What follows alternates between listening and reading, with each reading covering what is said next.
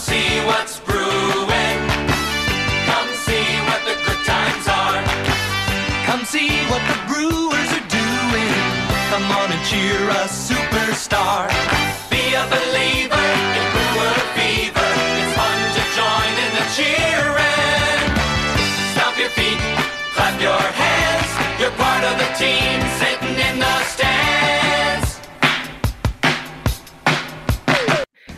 Saudações, amigos, saudações fãs de esporte, saudações fãs do beisebol e nação cervejeira.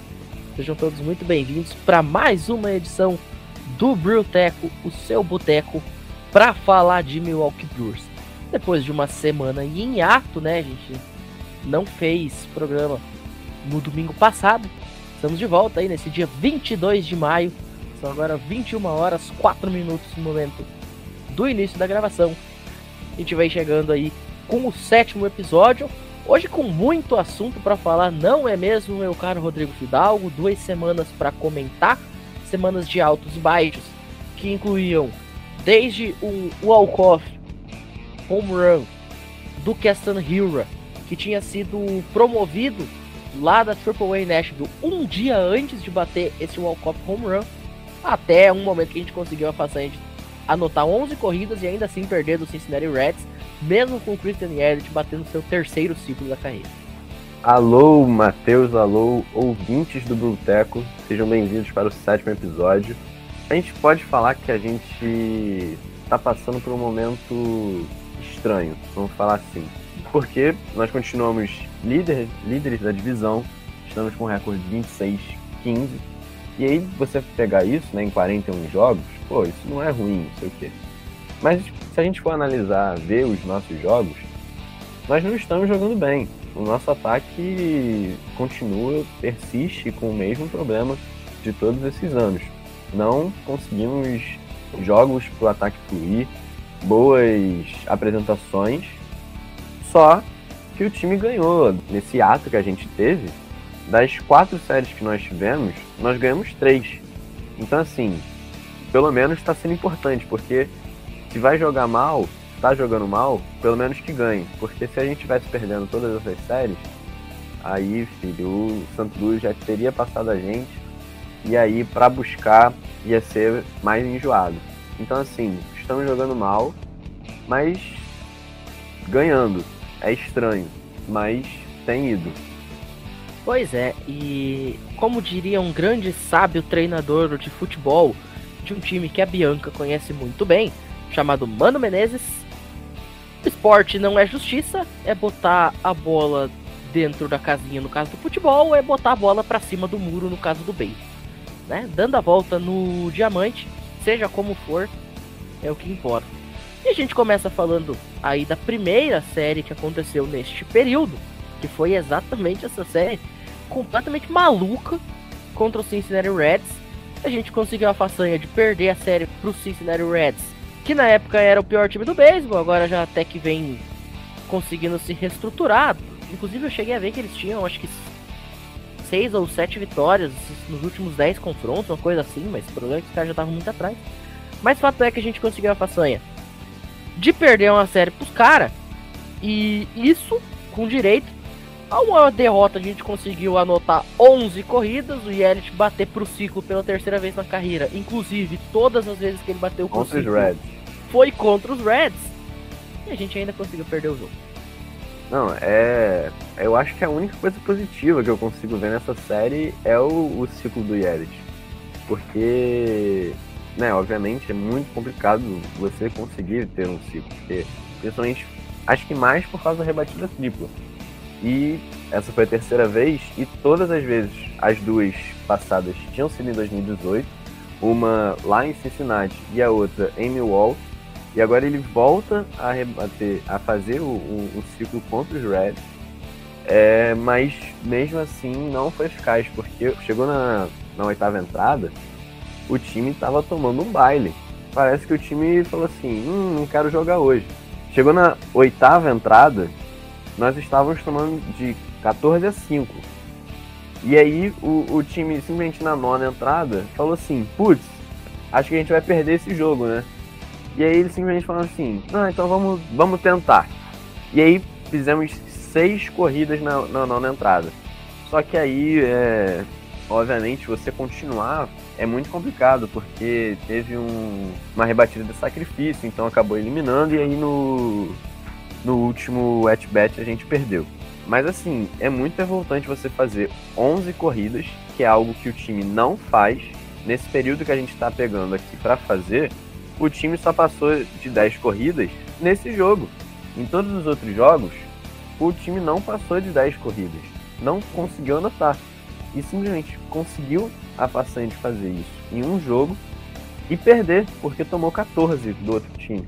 Fora que na série toda contra o Cincinnati, foram 28 corridas tomadas. Nós tomamos 28 corridas do, dos Reds. Foi 10 a 5 o primeiro jogo e 14 a 11 o último jogo da série, que aí definiu que a gente que os Reds ganharam a série. Né? Inacreditável.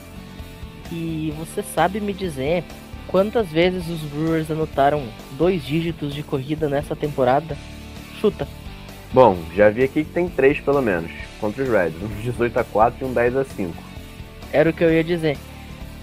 Não sendo contra o Cincinnati Reds, o 10 a 5 e o 18 a 4, pra gente achar outra vez que a gente tenha marcado dois dígitos, a gente tem que voltar lá pro mês de abril numa vitória por 11 a 1 sobre o Chicago Cubs em casa.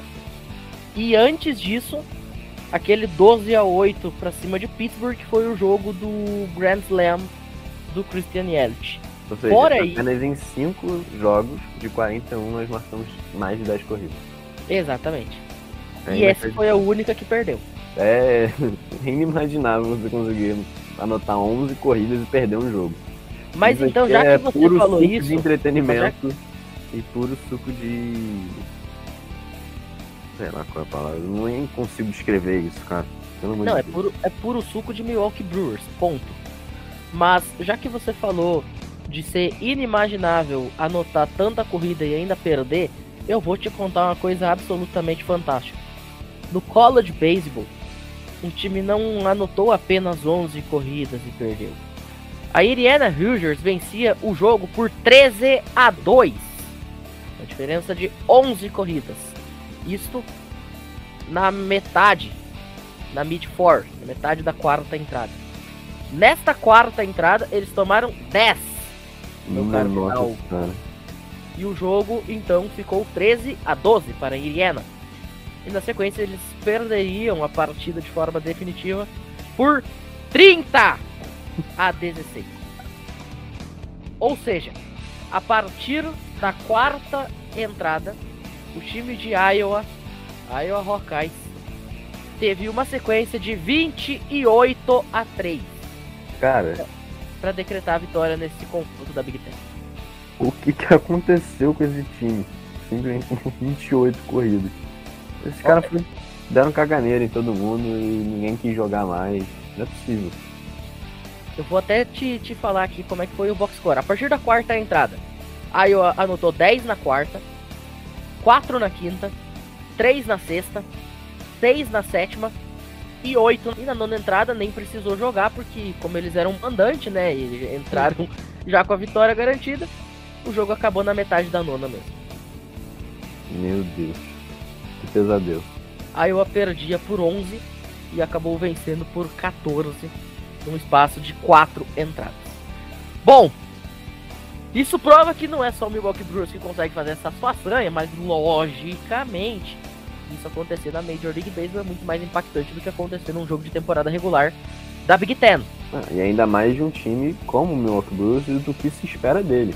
E comparado com o rival. Tudo nesse jogo tá errado, gente. Meu Deus. Come see what's brewing. The Milwaukee Brewers.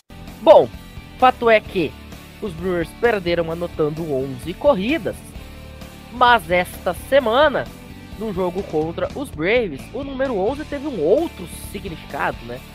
Os Brewers conseguiram a façanha de entrar na nona entrada, perdendo o jogo pro Atlanta Braves, o último jogo da série, que definiria o vencedor da série. Entramos perdendo na nona entrada, conseguimos forçar a décima, Entramos perdendo também na nossa parte de atacar na décima. Conseguimos forçar a décima primeira.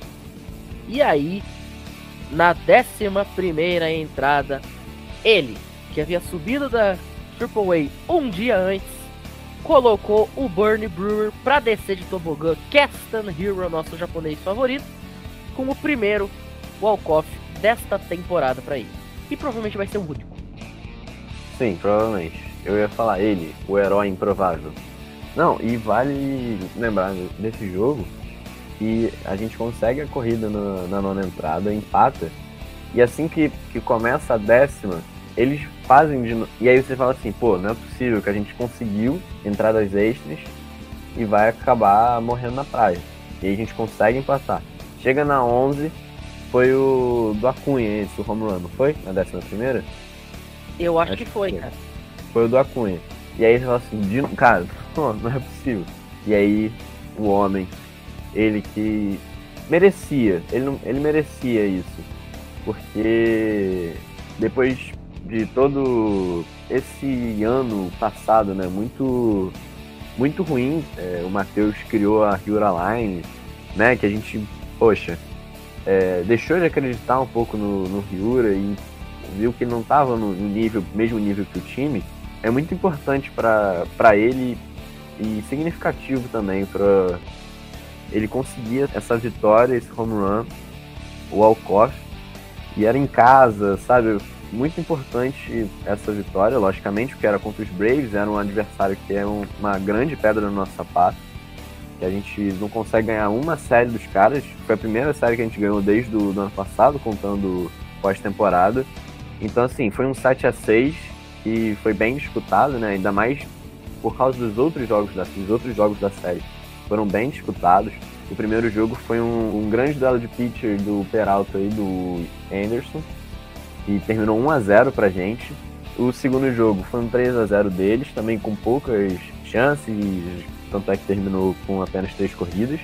E já o último jogo, esse 7 a 6 que foi disputado mais pelo, pelo ataque e que nada melhor que entradas extras, né? É muito bom entradas extras.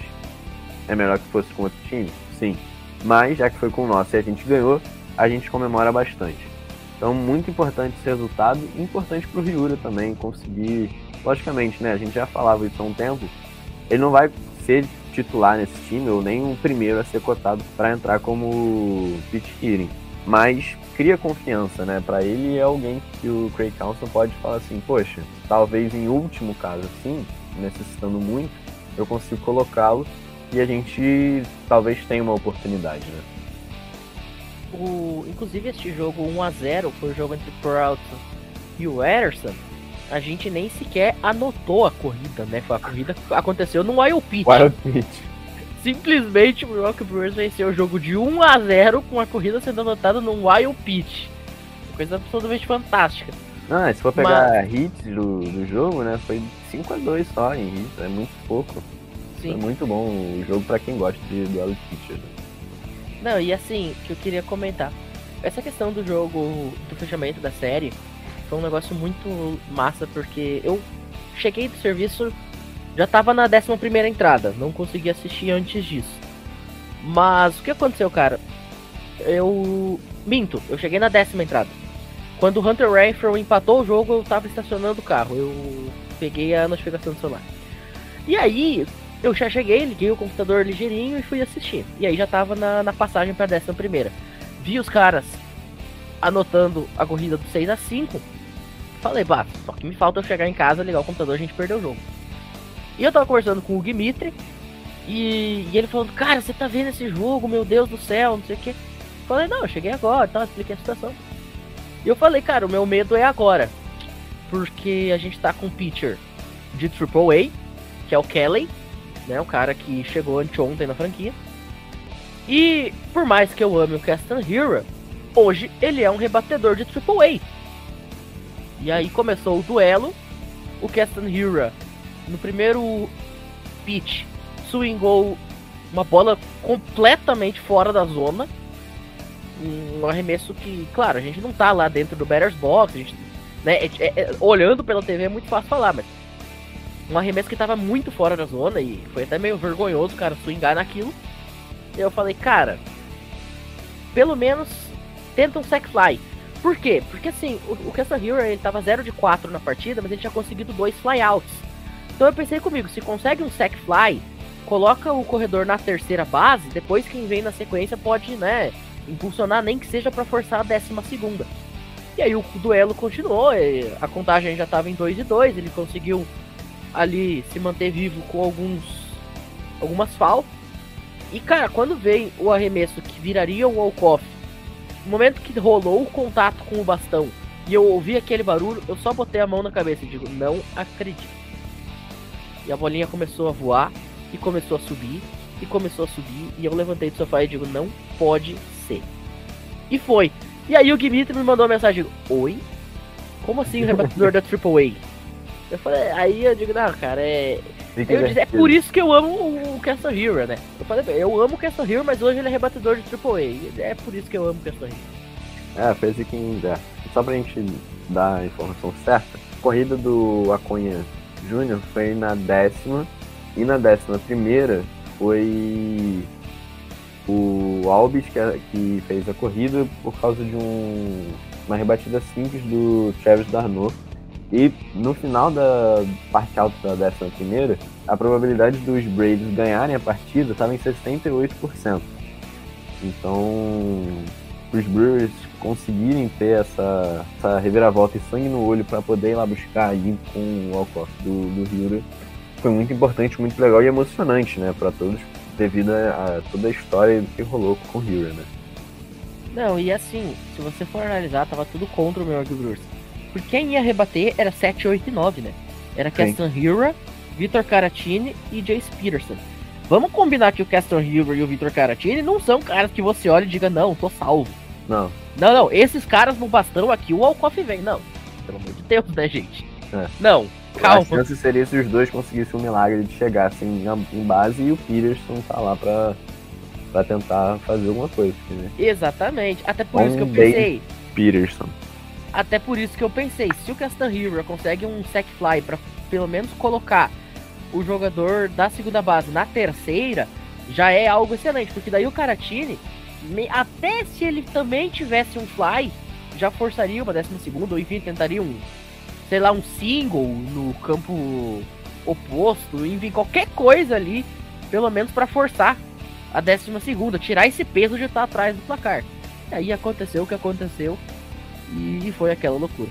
Inclusive, eu falei do Kelly, é, ele acabou sendo creditado com a vitória, né? Então, literalmente o cara tem uma aparição na Major League Baseball e uma vitória contra o atual campeão mundial. Gênio. É gênio. É o novo Gold. Exato. Come see what's brewing.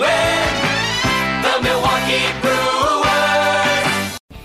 E outra coisa muito importante também foi essa vitória contra os Marlins, né? A série contra os Marlins, porque é uma das grandes, se não a maior, uma das maiores surpresas da MLB esse ano, né? O Miami Marlins, é, que tem uma rotação é, boa e os caras, né? Como a gente falou, acho que no passado, né? O, as não vitórias deles, né? As derrotas, estavam é, escapando entre os dedos, eram é, jogos muito apertados. E a gente conseguiu ver isso, né? Principalmente no nosso primeiro jogo que a gente ganhou. Foi um 2 a 1 É um, uma vitória muito apertada, muito próxima. E mostra né, o quão difícil tem sido anotar corridas contra eles. Tanto é que a gente só passou de 5 corridas anotadas contra os Marlins no último jogo, que foi um 7 a 3 é, Somado todas as nossas corridas, foram 12 apenas em 3 jogos. Então, assim, é muito importante essa vitória para a confiança voltar, ainda mais principalmente de ter perdido do, duas séries consecutivas que estavam vindo da derrota para os Braves é, e a derrota contra a Cincinnati, que eu acho que é muito mais doída você perder para o pior time da MLB e você vem com um psicológico totalmente abalado.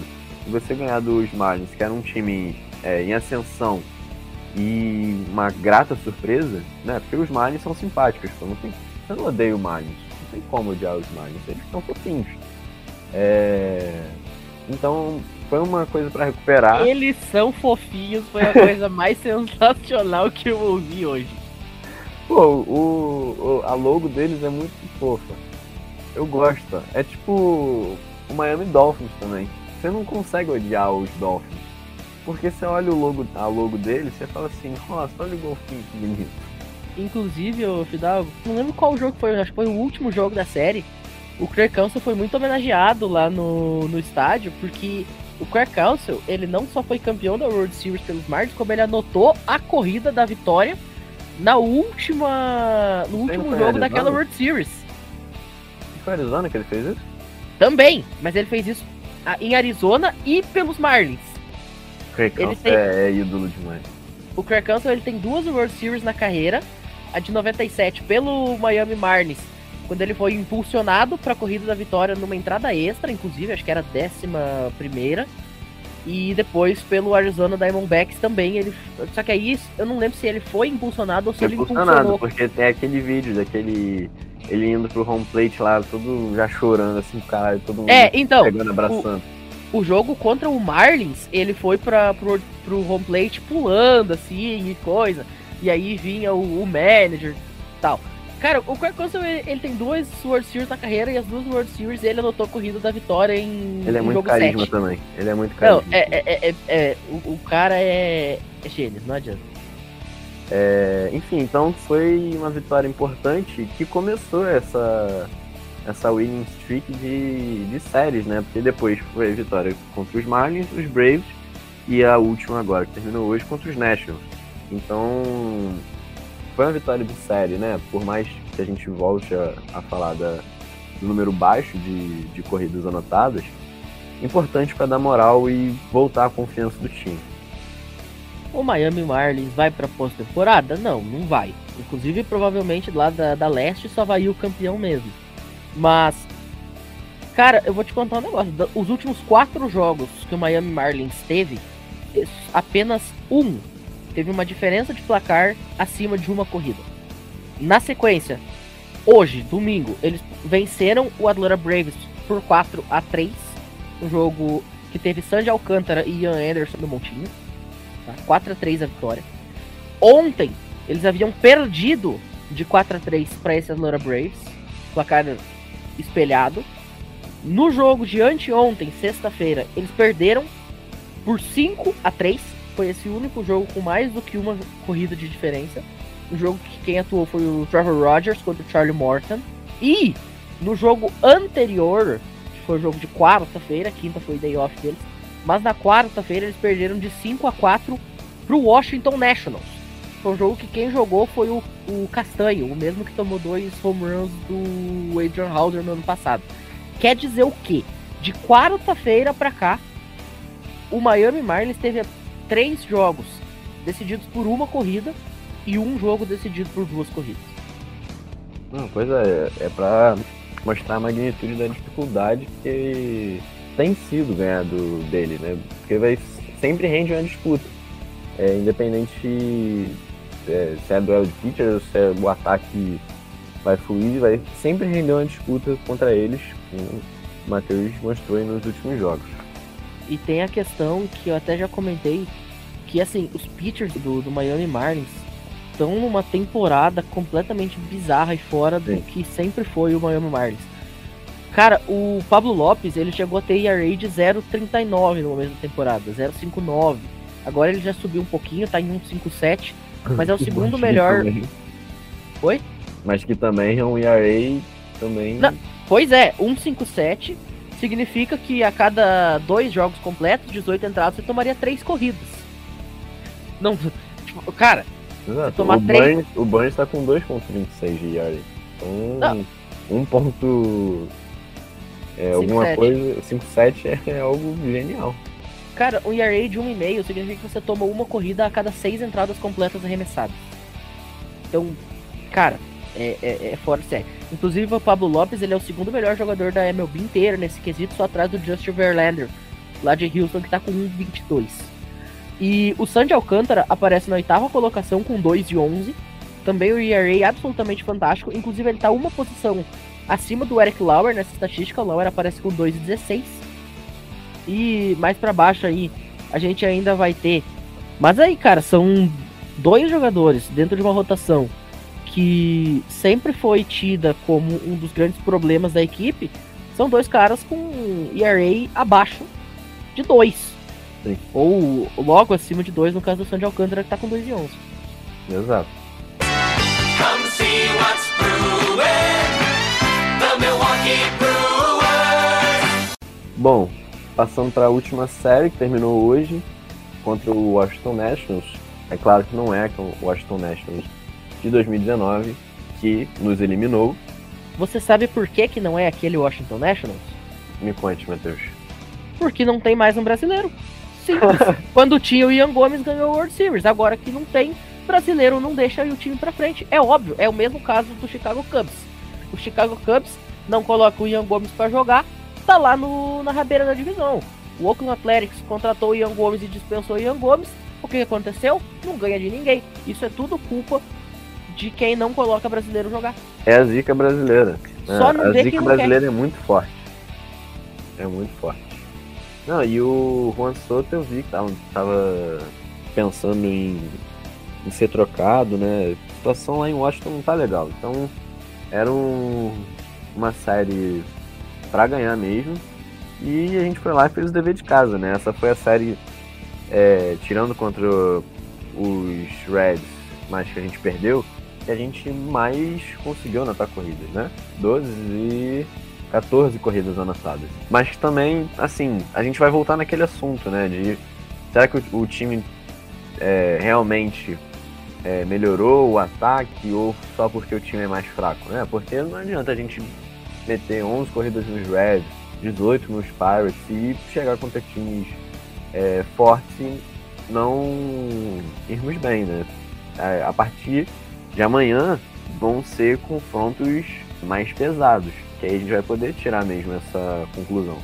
Porque são uma série de três contra o San Diego Padres é, em casa e uma série de quatro jogos contra os Cardinals, que dependendo dessa série contra os Padres, é duelo para saber o líder da divisão, né? Então é, é importante o ataque ter aquecido nesses jogos contra os Nationals e ter acordado e estar vindo dessas vitórias de séries, porque agora essa sequência vai ser difícil. Padres, Cardinals e querendo ou não, tem o Chicago Cubs depois, mas clássico é clássico, né? Então, ainda mais porque volta depois contra os Padres. Então, assim, é uma sequência difícil e dura que o time vai ser testado. E tem que ser testado mesmo, porque tá parecendo que tá num carro antigo, tá tentando pegar no tranco e não tá indo, e aí você fica naquele e vai e volta, vai e volta assim que. É um Chevette 73 movido a álcool. Exatamente. Ele tá indo, tá indo, mas você não consegue pegar no tranco e, e não sai do, e fica nessa mesmice. E aí, ok, vamos ser campeão da, da divisão de novo. Mas é só isso que a gente tá querendo, que o, que o Milwaukee Brewers quer almejar. Divisão, campeão da divisão é o mínimo que o, que o time tem que fazer, visto o elenco que tem e a divisão que tem. A divisão fraca. Então tem que pegar no tranco, porque senão vai, a história vai se repetir de novo. Uma coisa que eu queria destacar, na verdade, duas coisas que eu queria destacar. Primeiro, é um Chevette 73 movido a álcool no inverno gaúcho, Tá. Exato. Tá às graus 6 aí, horas da manhã. Oi? Tá quantos graus aí? Ah, hoje tá calor, tá 13. Tá 13 graus e tá calor. Deixa eu ver quanto tá aqui. Sensação térmica neste momento em 11 graus. Ah, Miguel Pereira, que é onde eu tô no interior, tá 12. Ah, aí ó. Tá 12. ó. Tô ganhando, tô ganhando, tô ganhando do Rio Grande do Sul. No Rio tá 21. O que eu ia falar do. Voltando do meu Bia agora. É, cara, o calendário dos Brewers é pesado, mas o de St. Louis também, tá? Porque, ó, olha só a sequência. Confesso que eu não vi. St. Louis, então, na sequência. Segunda e terça-feira recebe no Busch Stadium o Toronto Blue Jays.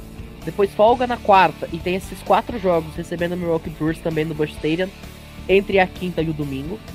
Depois, já na segunda, terça e quarta, recebe. Isso aqui tudo no Busch Stadium, tá? Eles não saem de, de St. Louis nos próximos 10 dias.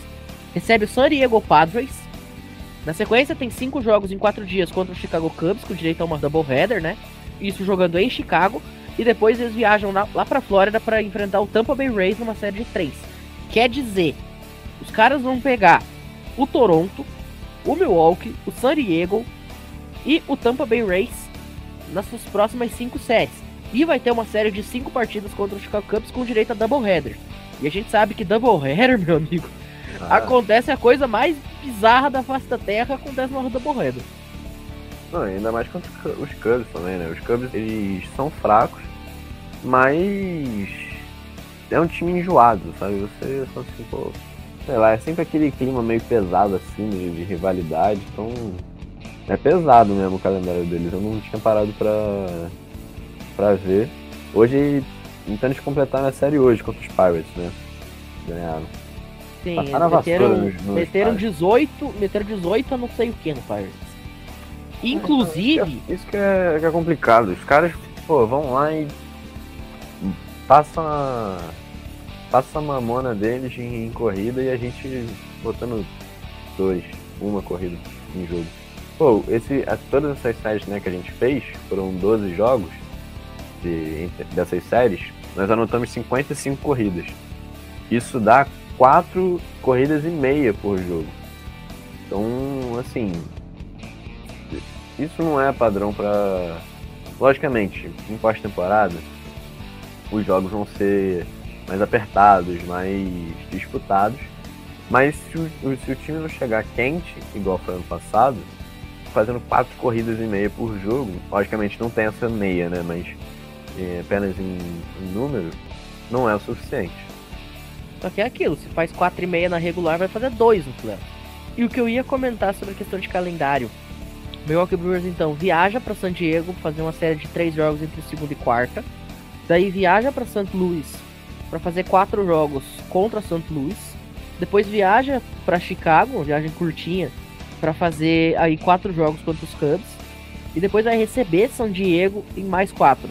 Ou seja, o que, que eu quero dizer com isso?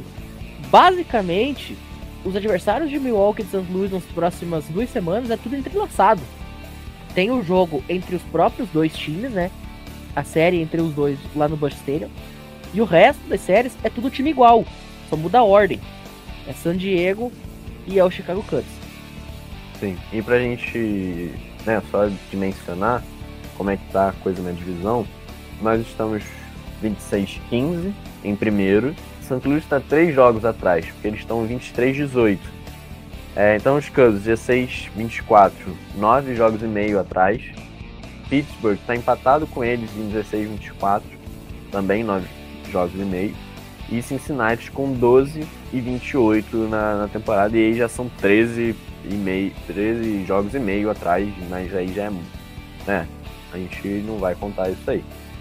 Então, se tivesse hoje uma série, dependendo se, se nós fôssemos varridos, pelos Cardinals, eles assumiriam a ponta da, da divisão. Então essa série contra os, Padres amanhã é muito importante para, obviamente, no pior dos universos, que é uma varrida dos Cardinals, a gente não perder a liderança da, da divisão, porque para correr atrás é muito complicado. Já basta no passado. Os Padres que acabaram de varrer o San Francisco Giants no Oracle Park, na, na Bahia de São Francisco tá? É, Quatro eles jogos. Me, eles estão meio jogo atrás dos Dodgers, né? Os Dodgers Sim. são 27-13 e eles 27-14. O Dodgers, inclusive, hoje perdeu na décima entrada para o Philadelphia Phillies numa jogada em que o Max Muncy tinha a bola da eliminação numa ground out, se atrapalhou, tentou duas vezes buscar a bolinha no chão, não conseguiu. E aí os dois jogadores que estavam na segunda e na terceira base do time de Filadélfia avançaram e conseguiram o walk-off. Depois eu te mando o vídeo, foi um momento impagável do Max Muncy. Enquanto eu vi isso... gente reclamando do Muncy, mas eu não, não, não sabia que tinha sido desse jeito. Pois é, e aí quando terminou o lance, ele só. Ele ficou de cócoras no chão, pegou o boné dele e colocou no rosto e não quis nem olhar a comemoração. Foi simplesmente mágico. E San Diego vem aí então de uma varrida para cima de São Francisco. Até que vale a pena a gente destacar essa divisão oeste, porque assim, cara, a divisão oeste, o único time que não tá positivo nela é Colorado, que tá 19 e 21. Colorado com esse recorde seria terceiro colocado na central e seria segundo colocado no leste. Não, e ele é o o segundo para entrar no, no, no wildcard. Quer ver? Sim, o, o Arizona hoje É, seria San o Fra- primeiro é. time do ponto de corte. É, porque ó, o wildcard tá San Diego, St. Louis, São Francisco, aí entre os, entraria os três, né? E aí abaixo deles, os dois próximos é Arizona e Colorado. Então assim, Colorado ainda tá na frente de Atlanta. É. Você vê, um- a divisão toda dos caras tá disputada, pô. Não tem como. Inclusive, no Rebatida Podcast da semana passada, a gente comentou. Na época, todos os cinco times da divisão Oeste estavam positivos. Agora, Arizona tá 21-22, Colorado tá 19-21. Em compensação, a divisão Leste é disparada a pior divisão da Liga Nacional, porque, cara, New York Mets já tá 8 jogos na frente de Atlanta e Filadélfia, 8,5 na frente de Miami, 13,5 na frente de Washington. O Washington simplesmente tá 14 e 28. Eles ganham um e perdem dois. Literalmente um terço o aproveitamento lá dos Nationals. Eu não sei se não é muito prematuro pra dizer isso. A gente sabe que a temporada tem Ah, 162 eu jogos. acho que- não é querendo falar não, mas eu acho que a nossa divisão é pior. Mas, Leste. é, mas o que eu ia dizer é, eu O acho. time, né, no caso. O que eu ia dizer é que eu acho que o atual campeão não vai estar defendendo o título em outubro. Oito jogos atrás na divisão, três Ah, jogos atrás da linha de 50%. A coisa tá feia lá no Truist Park. Eu hoje acho que Atlanta não vai defender o título em outubro. Eu também acho que não vai não. Os Nationals, quando ganharam em 2020, também não foram pro, pros playoffs, foram? Ah, não lembro. Boa pergunta. Não, eu acho que foram porque 2020 foi Copa Covid. Metade dos times foram. né? Você quiser. Aquela Copa Covid lá, entrou. todo- Inclusive o Brewers entrou na- na- nos playoffs com campanha negativa, lembra? Sim, foi o 29, primeiro 31. time a conseguir isso. Isso, primeiro time da história que conseguiu entrar com campanha negativa. Inclusive entrou-. Inclusive entrou perdendo o seu jogo 60 e entrou porque o San Diego Padres ganhou do. Não foram, Não foram? não foram. Quer ver, ó? Dodgers e Milwaukee, né, que a gente perdeu na primeira rodada. St. Louis e San Diego. Ah, eu lembro, porque a gente meteu simplesmente quatro times da nossa divisão nesse playoff. Cubs e Miami, Atlanta e Cincinnati. A gente e todo mundo perdeu. Todo mundo da divisão central perdeu. Passou Dodgers, San Diego, Miami e Atlanta. Parabéns pra divisão central da Liga Nacional. Conseguimos meter quatro times e os quatro perderam. E ano passado, os dois que foram também perderam nas suas respectivas primeiras rodadas, né? O St. Louis no Wild Card pros Dodgers e o Milwaukee na Divisional Series pro Atlanta Braves. Então, meu caro Rodrigo Fidalgo, a gente zoa tanto que nosso time não ganha playoff, mas o último time da divisão central a vencer uma série de playoff foi o Milwaukee Brewers. Em 2018, a Divisional Series lá contra o, o Colorado Rockies. Mas é o mínimo, né? Eu não- não- Eu vou comemorar, mas. Pior que ano passado eu tava com medo dos Cardinals ganharem e a gente não ganhar. Porque os Cardinals estavam vindo naquele final, né? De que não perdia nunca. E Sim. aí eu, eu tava assim, meu Deus, os Cardinals vão passar e a gente. Os Cardinals, né? Chega. Começa a ver gente no Twitter, Cardinals copeiro, vai passar, não sei o que. Tipo, não, não é possível que isso vai acontecer. Graças a Deus não aconteceu. E pra passar a régua, então, aí na, nessa questão do wildcard da Liga Nacional, vamos fazer um playoff picture, então, pra deixar todo mundo a par? Neste momento, se terminasse hoje a temporada, domingo 22 de maio, nós teremos na pós-temporada. Los Angeles Dodgers como o cabeça de chave número 1 da Liga Nacional, recorde 27 e 13, ganhando a bye, a exemplo do New York Mets, 28 e 15 o recorde lá dos Metropolitans. O Milwaukee Brewers, com 26 e 15 e o título da divisão central, estaria enfrentando o San Francisco Giants, que vem com recorde 22 e 18, uma série de três jogos que seria feita no American Family Field, e o San Diego Padres receberia o time do St. Louis Cardinals. San Diego com 27 e 14, St. Louis com 23 e 18. Ponto de corte então: Arizona 21 e 22, Colorado 19 e 21, Atlanta 19 e 22, Filadélfia 19 e 22, Miami 18 e 22. Esses times, em teoria, ou a priori, ainda brigam do Chicago Cubs, que tá com 16-24 para baixo, aí inclui Pittsburgh também 16-24, Washington 14-28 e Cincinnati 12-28, eu acho que já dá para começar a pensar na trade deadline. É, até Miami vai. Mas também é complicado, né? São quatro jogos, mas. É, é eu acredito assim. Eu, eu acredito que. Miami talvez não vai esse ano, mas ano que vem, se conseguir manter a rotação e ganhar reforços, aí tem grande chance de vir ano que vem com força. Eu acredito que brigar de verdade não vai ter briga nesse wild card, tá? Eu acho que assim, do mesmo vai jeito que tá, aí. termina. Também concordo com você. Eu acho que vai Dodgers, San Diego e São Francisco lá pelo oeste, Milwaukee e St. Louis pela central e o Mets campeão da, da leste. Mas se for para apostar em qualquer um dos times chegando, eu hoje eu colocaria Colorado. Se Colorado tá sem o Chris Bryant, acho que no momento que ele voltar, esse time encaixadinho é capaz de dar mais trabalho do que o time de Atlanta, que tá completamente perdido na temporada. E só porque eu falei isso, Atlanta vai engatar uma sequência de 12 vitórias seguidas.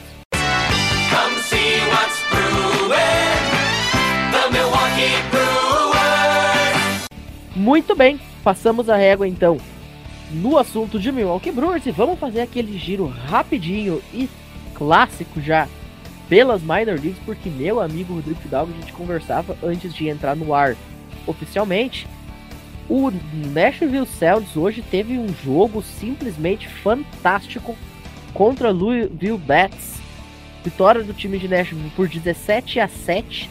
O destaque nessa partida é que todo mundo do time de Nashville ou teve hit ou teve corrida. Ninguém passou completamente em branco na partida.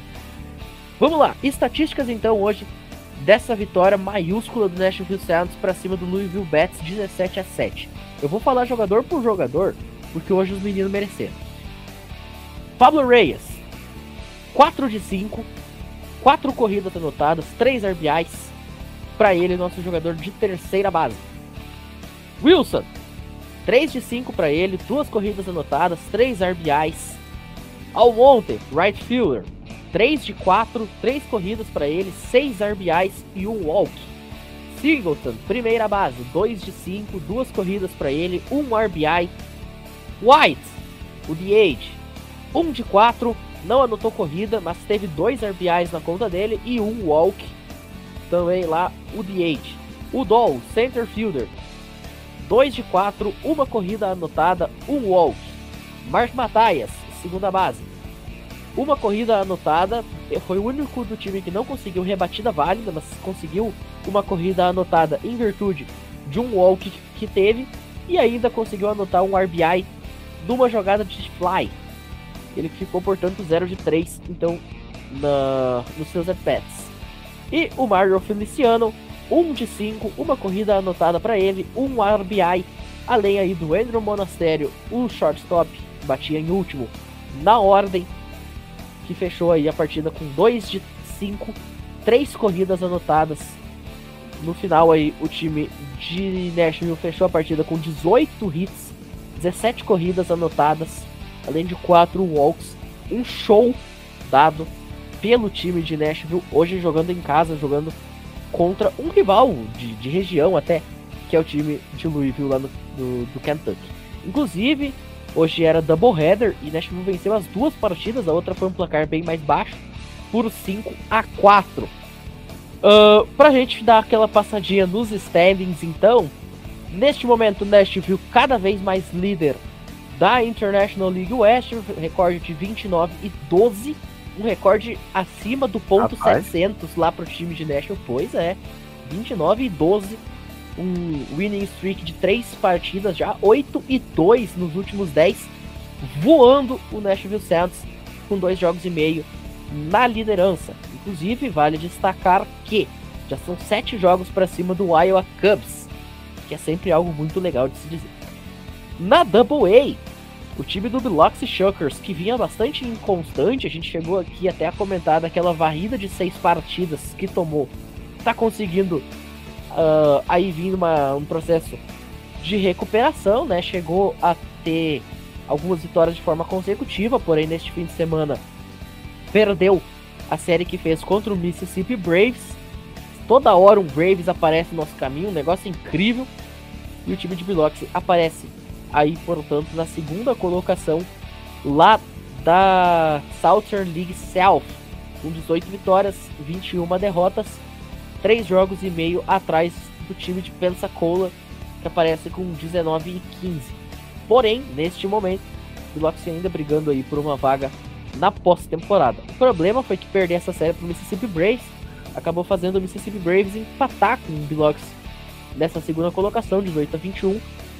Né, é, sequência de duas derrotas, então, cobrando seu preço para o nosso afiliado da Double A. Já na High A, o time do Wisconsin Timber Rattlers aparece na segunda colocação da Midwest League, com um recorde de 25 e 14 é, apenas um jogo atrás, lá do, do time de Minnesota, destaque aí do, do time do, do, dos Timber Raptors, é, negativo, né, para derrota na série por time de South Bend. Derrota aí por 6 a 7 hoje, domingo, um 9 a 2 ontem no sábado. Ambas as partidas jogadas em Wisconsin. Era a grande chance aí do, do time dos Timber Rattlers de subir na tabela, acabou não acontecendo. Mas o time ainda continua muito bem colocado na segunda colocação da liga, portanto. E para fechar, lá na Carolina League, na Low Way, o time do Carolina Mudcats vem também tentando subir na, nas tabelas, né? A gente falou que tinha tido uma queda, já vai conseguindo recuperação, vem de um recorde de 6 e 4 nas últimas 10 partidas, aparece um jogo atrás apenas da franquia lá de Cleveland, recorde de 21-18 para os Mudcats, 21 a 16 pro time de Cleveland. Vamos continuar acompanhando, né? Mais uma vez os times das minor leagues do Milwaukee Brewers fazendo valer aí uh, as suas campanhas, né? Tendo campanhas bastante interessantes e sempre nas cabeças das suas respectivas ligas. Nenhum aparece abaixo da segunda posição, isso é muito importante. Pensando não só no, na campanha das próprias equipes, né? A gente sempre fica muito feliz de ver os nossos afiliados se dando bem, mas pensando também no futuro da franquia principal, né? Pensando no futuro da matriz vai começar a garimpar esses talentos. E inclusive vale destacar que o Ethan Small deveria ter sido starter pelo Nashville Sounds num destes jogos do fim de semana e acabaram tirando, vamos dizer assim, o start dele. Até chegou a se comentar que poderia ser um indicativo de que ele poderia estar subindo pro Milwaukee Brewers de fato, acabou não acontecendo, mas vamos continuar acompanhando aí, é bem possível que a gente veja o Wilton Small, quiçá ainda é, neste mês ou no começo aí de junho, já num uniforme branco, azul e amarelo lá no American Family Field. Ele vem. Dito isto, meu caríssimo Rodrigo Fidalgo, a gente vai ficando por aqui. E hoje não poderia ser diferente. Narração da semana: Caston Hero, Walk-Off Home Run, 11 entrada contra o Atlanta Braves, exorcizando este fantasma que vinha lá dos lados da Georgia. Como diria o todo... Cabo da Ciolo, glória a Deus. Glória a Deus. É isso. Para todo mundo que ouviu a gente até aqui, nosso muitíssimo obrigado, sendo você da parte da nação cervejeira ou não. E até a próxima. Ao som de Brewer Fever, a gente se despede. Valeu. Valeu. One ball, two strikes on Hira. And a swing and a drive into center field. Keston Hira has walked him that? Two run blast. And the Brewers win.